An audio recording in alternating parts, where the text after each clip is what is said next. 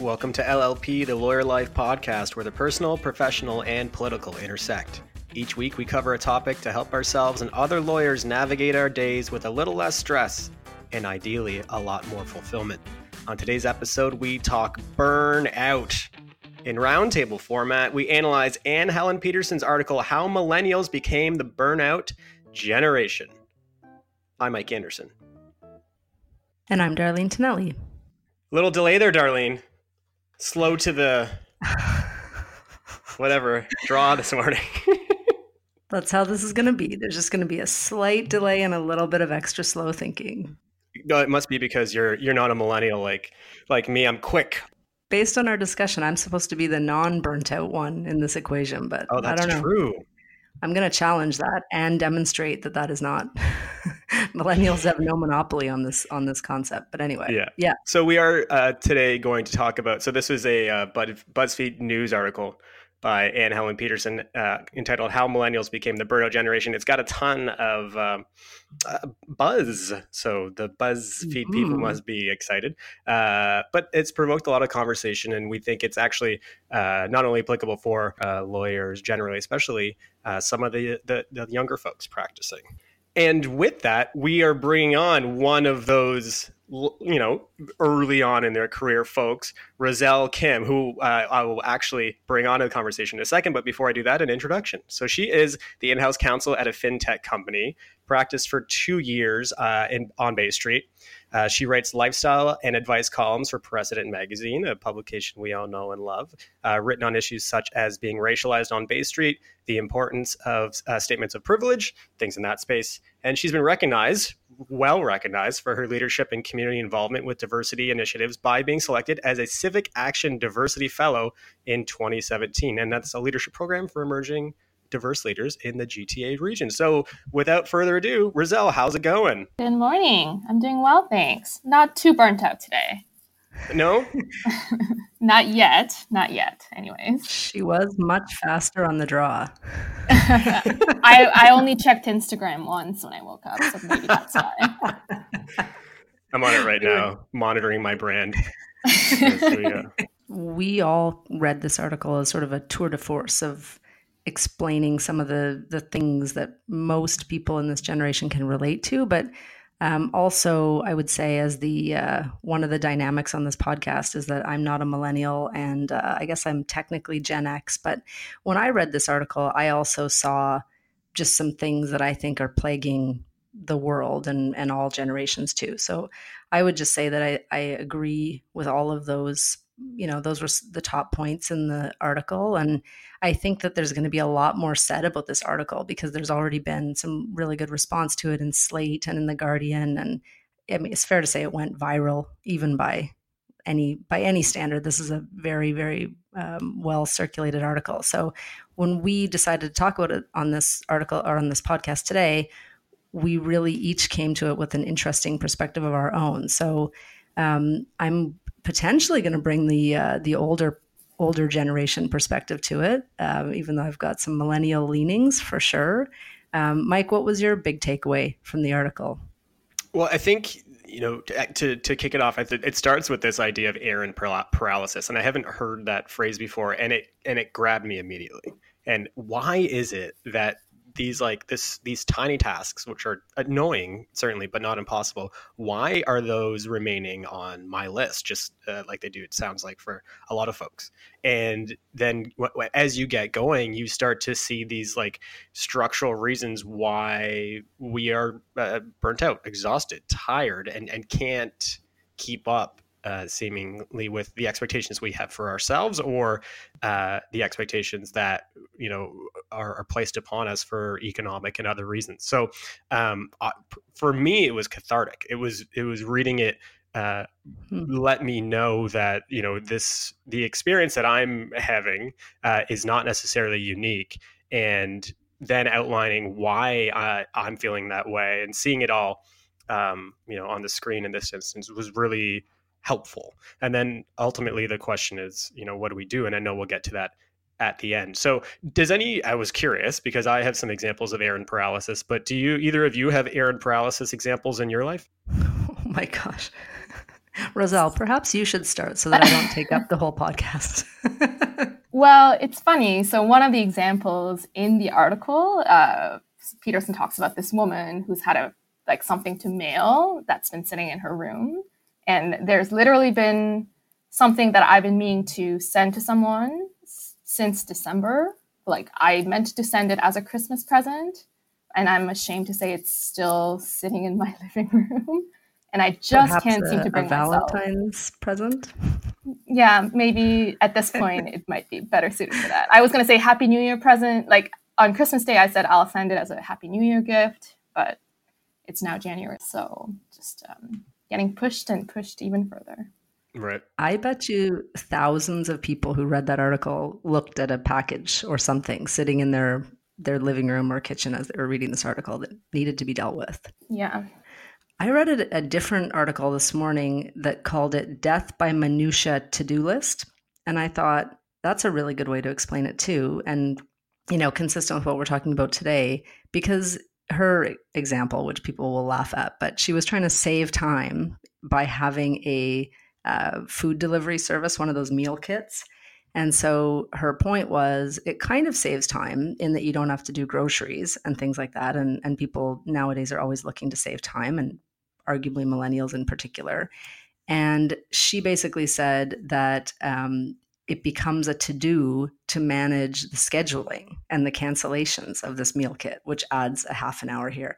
And what occurred to me was just nothing has changed about things take time, you know? Yeah. And I, I think that for me, when I have errand paralysis, this is the mental calculus. And I think lawyers will relate to this. And um, you guys can tell me how millennials relate to it. But when I think about going to the dry cleaner, which is my big issue, cannot make it there, I just sort of calculate like, could, do I, what is it worth to me to go to the dry cleaner? You know, is what is it going to take away from what is it going to add to my life? And that's what I related to in the article because she basically says there's no payoff to these tasks. And when you when you operate in a world where you're sort of virtually working or trying to be available to family or other more important values, you know, maybe it's not that important to do the stuff on the to do list. That's kind of what I came to. Like, I don't get to it immediately because it's not that important. Yeah, or it's it's often the thing that you need to do for yourself, um, and as opposed to something that other people are expecting you to do. Like I, I know certainly I get done, and this applies professionally and, and, personally otherwise. I, I get done the stuff that other people expect me to get done. The stuff that I'm mm-hmm. you know, on my errand paralysis list is the stuff that really is just for me because I'm the only mm-hmm. one affected. The other thing as well that I think about errand paralysis is that like the way that we interact with things now causes us so to have to engage in so many small annoying tasks um, and like for example, I, there's a, a, great comedian who did a bit about like how we're all of our, our own tech service now. Like when something goes wrong with our phone or an app or something on our, our, our computer, that becomes our burden to fix it. You know, and, and so um, it, it, just feels like certainly technology. Uh, new evolutions are helpful, but also it's really it was way easier 30 40 years ago you had a book you had a phone and you had a pen you know uh, and that's uh, mm. that those were the things that you interacted with at work and generally otherwise and and a printed newspaper and isn't that great and now it's like oh the oh, the ipad i want to get the news in the morning but so i'll have to have that charged up and also uh, you know my daughter wants to you know we're, we're going to have to play something for in the card and so uh, i download something on there and then oh the wi-fi is not working and so i have to go fix the wi-fi but oh now actually it's the router's outdated so i have to go get a new router but that means i have to change the passwords on every single one of my like a- a- apple tv things and everybody somebody's phone and then the guests uh, I'll have to put. Oh my God, Mike, you sound so burned out. and that's just an iPad and getting news on it, you know. And it's so it's. I just feel like we're servicing so many things in our lives uh, that it it you know ultimately then the question is do i even need to read the news no and then you know it feels then you feel bad about yourself and blah blah blah spiral spiral spiral too much no it's perfect you know it's funny because um, i've had a recent experience of the clash of generations on this point because um, when I was on maternity leave, my mom came to stay with me, and she, when I was a kid, um, was a stay at home mom. Yeah, so something that struck me in the article was how gender plays into this idea of a burnout too. And Petersen sort of talks mm-hmm. about women being the manager of their households for most part. And that leads to an increased mental load, that leads to more burnout.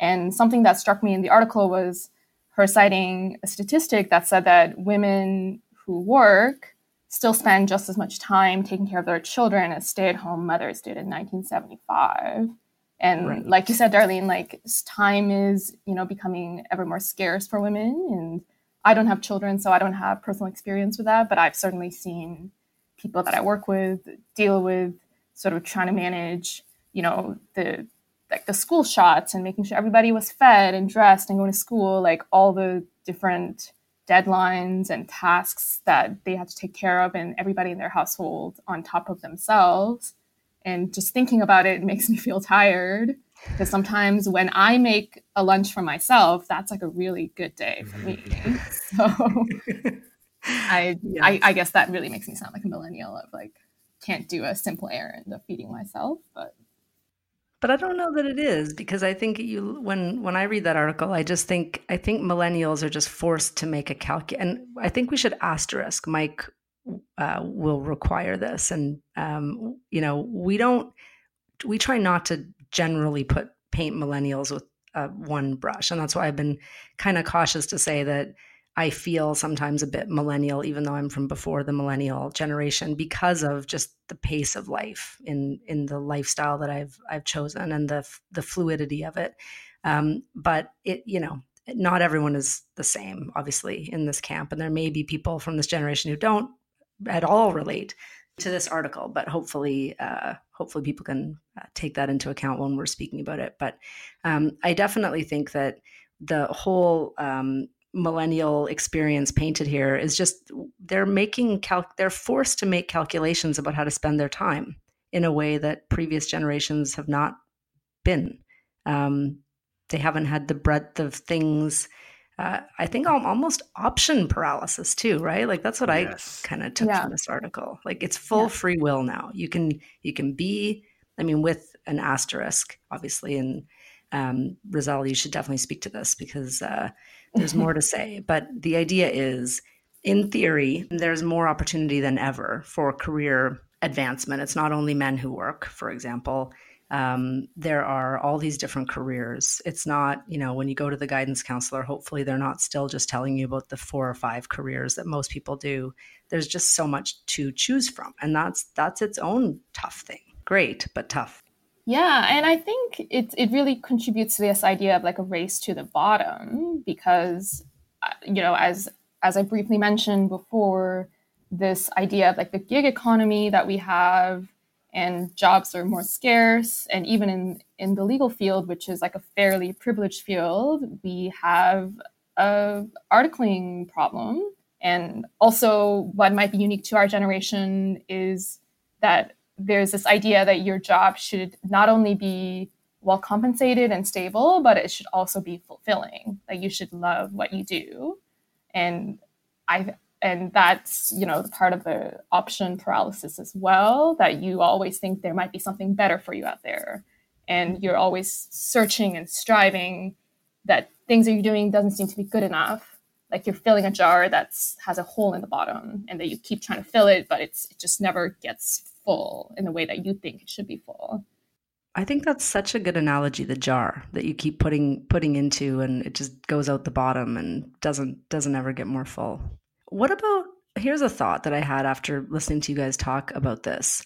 Um, is it that so one of the things that that both of you I think went through generationally is that you you came up through school at a time when the messaging that you received from parents and education educational institutions it was you must excel at everything or you will never get a job.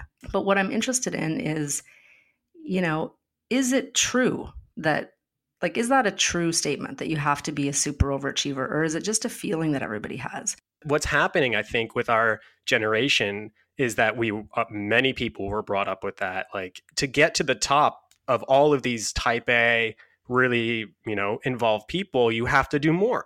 Uh, to get a job in that in that environment, you have to do more. We're seeing that it's really hard to be at the top of something and necessarily when you get there it, you don't get the payoff that society effectively promised you at some point so that's so interesting because um, Roselle, you can you talk to um, the point about you know the fact that this idea that you work hard and there's a payoff. Mm-hmm. You know, is that true too? Is that true for everybody?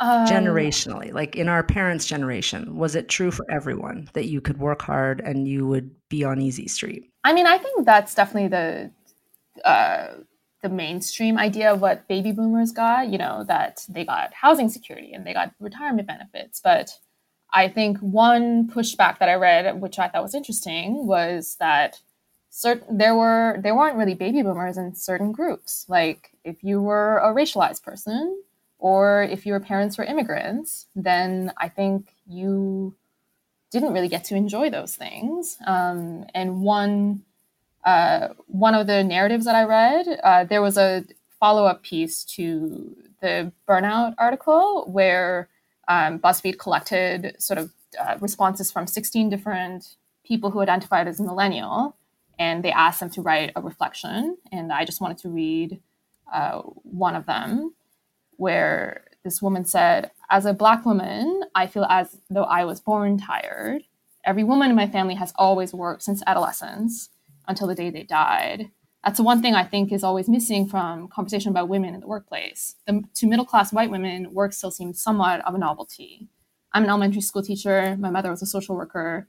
My grandmother was a teacher, and her mother was a slave. I was born burnt out. So that to me sort of, you know, signals that maybe this idea of like the generational divide is only um, accessible or only applicable to certain certain groups, uh, certain racial groups, but also certain geographical.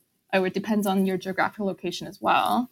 And in order to be burnt out, you need to have come from a place where you weren't burnt out before, right? So that alone, like framing this as a burnout, might also signal the fact that um, people who feel burnt out have certain kind of privilege that other people are just trying to survive.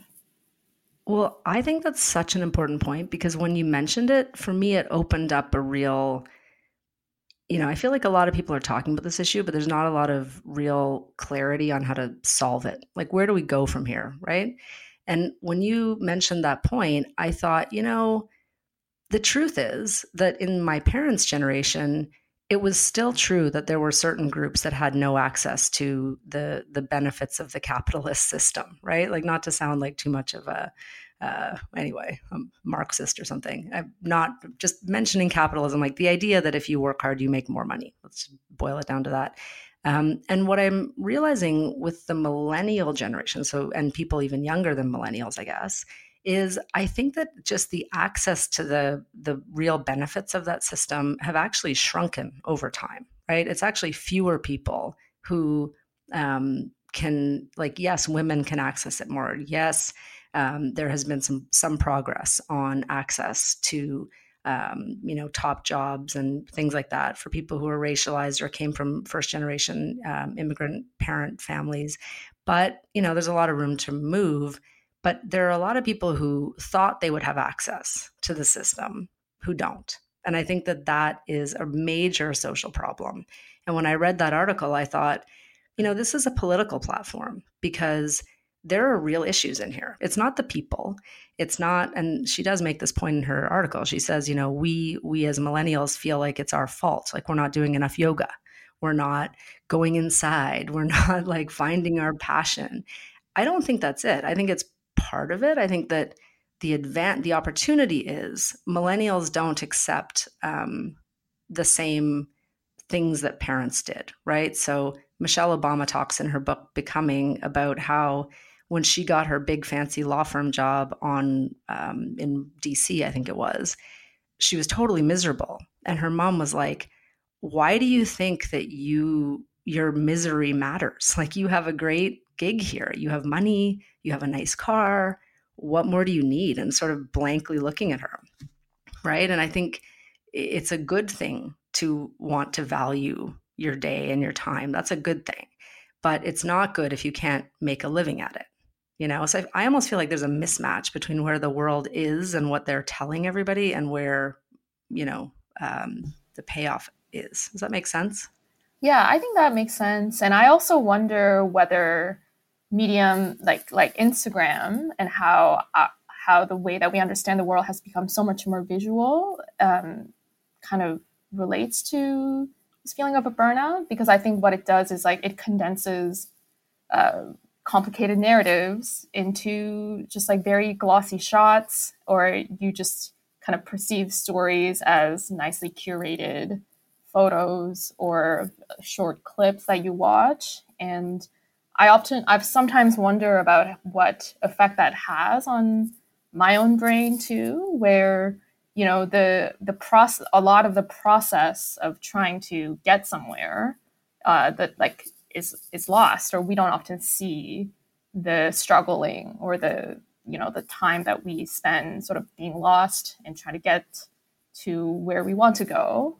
And you all you see is the result or like all you see is like the picture of success and you don't really know the backstory or even if you know that the shot is you know curated and photoshopped i think it still has an effect of why am I not there? Or why doesn't my life look like that every day?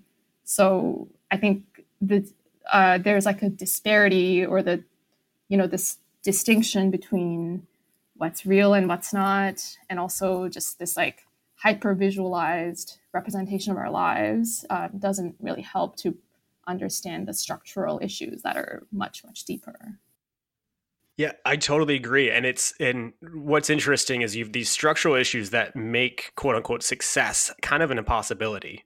But you see the success online in these pictures. And so your house has to look like a like an Instagram dollhouse everywhere because you see everybody's places and you have to have cool vacations and blah blah blah. And do the best workouts. Yeah. And do the best workouts. Yes. Be in perfect physical form. Well, I think it ties nicely and we'll we'll wrap it up with this kind of uh tying it back to the mission of the Lawyer Life podcast because I think that um, the reason I'm so interested in trying to figure out the solution to this problem is just that you know what we're trying to do is help lawyers you know navigate their day with a little less stress and more fulfillment. And what i've observed so far is that most of my stress comes from having not having something that i either think i should have or that i feel um, is necessary to a happy life based on some form of advertising that I've received, whether that advertising came from a corporation in a in a real ad or you know a friend's house, like you said, Mike, that is really um, next level.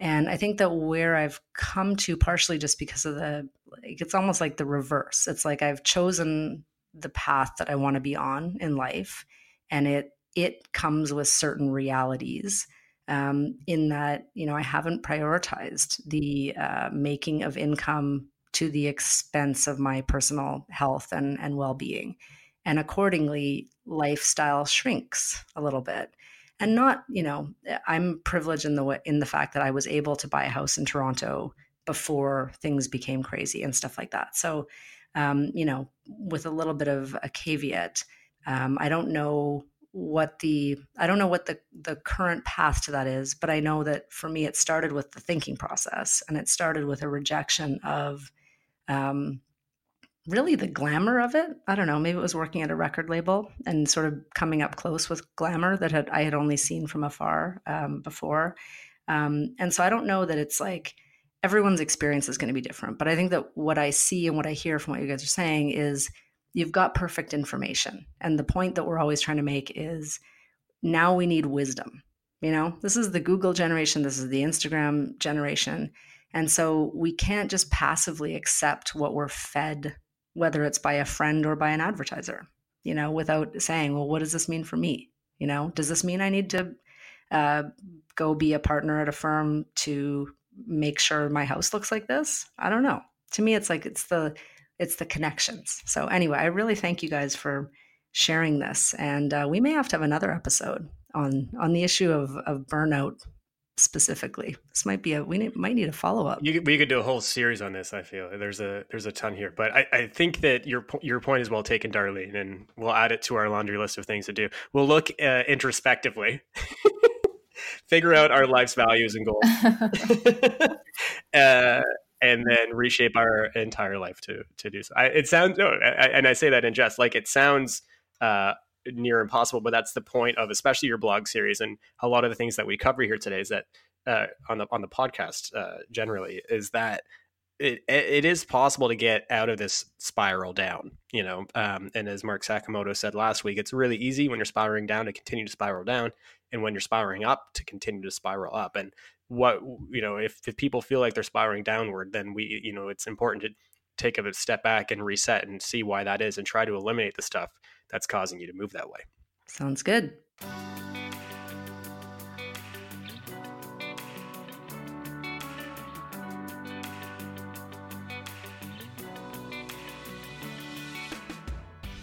The Lawyer Life podcast is brought to you by Inter Alia Law, experienced legal counsel when and where you need us. To learn more about Inter Alia, visit the website at spelled I N T E R A L I A law.com. Thank you.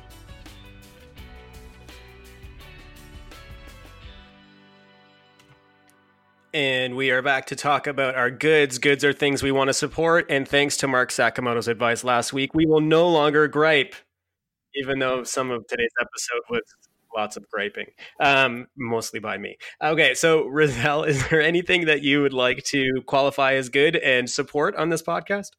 For sure. So, my first book of 2019 was uh, a book called I'm Afraid of Men by Vivek Shraya, who's a Calgary based artist.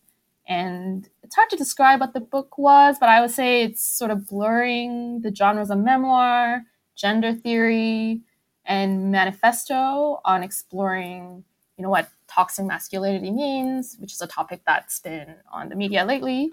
Uh, and Shraya sort of explores it by talking about her child childhood as a brown queer teenager who didn't really fit in, and then coming out as trans, and the you know the treatment that she received and the threats that she's felt, and how we can work towards sort of breaking down these gender stereotypes. And I found it really moving, uh, really personal, uh, and really touching, and sometimes really funny as well. So highly recommend. It's only 50 pages or so. Uh, so it's a quick read and a, and a good read.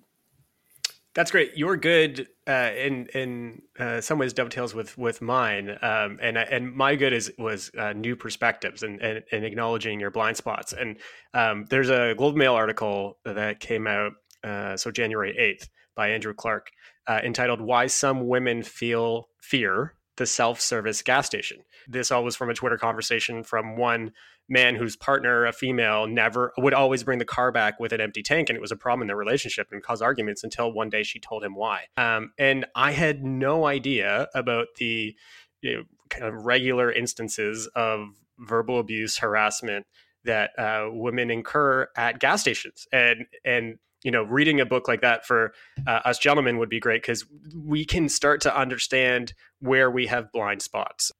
Totally. I my good is a little bit less substantial, which is interesting because normally I have the uh, concern for the future of the world, uh, good and gripe. Um, but I I just want to say good for um, Lady Gaga music. I really like that she's got this uh, the Star is Born movie, and the one thing that um, I'm we have a, a, group of our our law school friends are going to do a movie night this week, so we were looking up all the different movies, and it's fair to say that as most of us are fairly new parents, we don't get out to movies really ever, so it was a little bit of a novelty. And I was uh, looking at Star is Born and, and looking at this great musical, listening to the music, and I am hoping to go see A Star is Born if I can find it in the theaters still. But uh, yeah, that, that's what I was thinking. It's it's a good. She she makes some good music and is doing always interesting things and being her own authentic self uh, most of the time. Great. Okay, so Roselle, thank you so much for joining us. It was our first roundtable discussion, and uh, you're so wonderful to give us your time, and so thank you. Of course, thanks for having me. Yes, thank you so much. Okay, that does it for this week. I guess we will talk soon. That's it for this week's episode of LLP. Thanks to Inter Alia Law for presenting the podcast and to Nick Fowler for composing and performing our music. See our show notes for his website. Don't forget, we love feedback. Please comment in the review section or subscribe or like. We'd appreciate it greatly. That's it. Talk soon.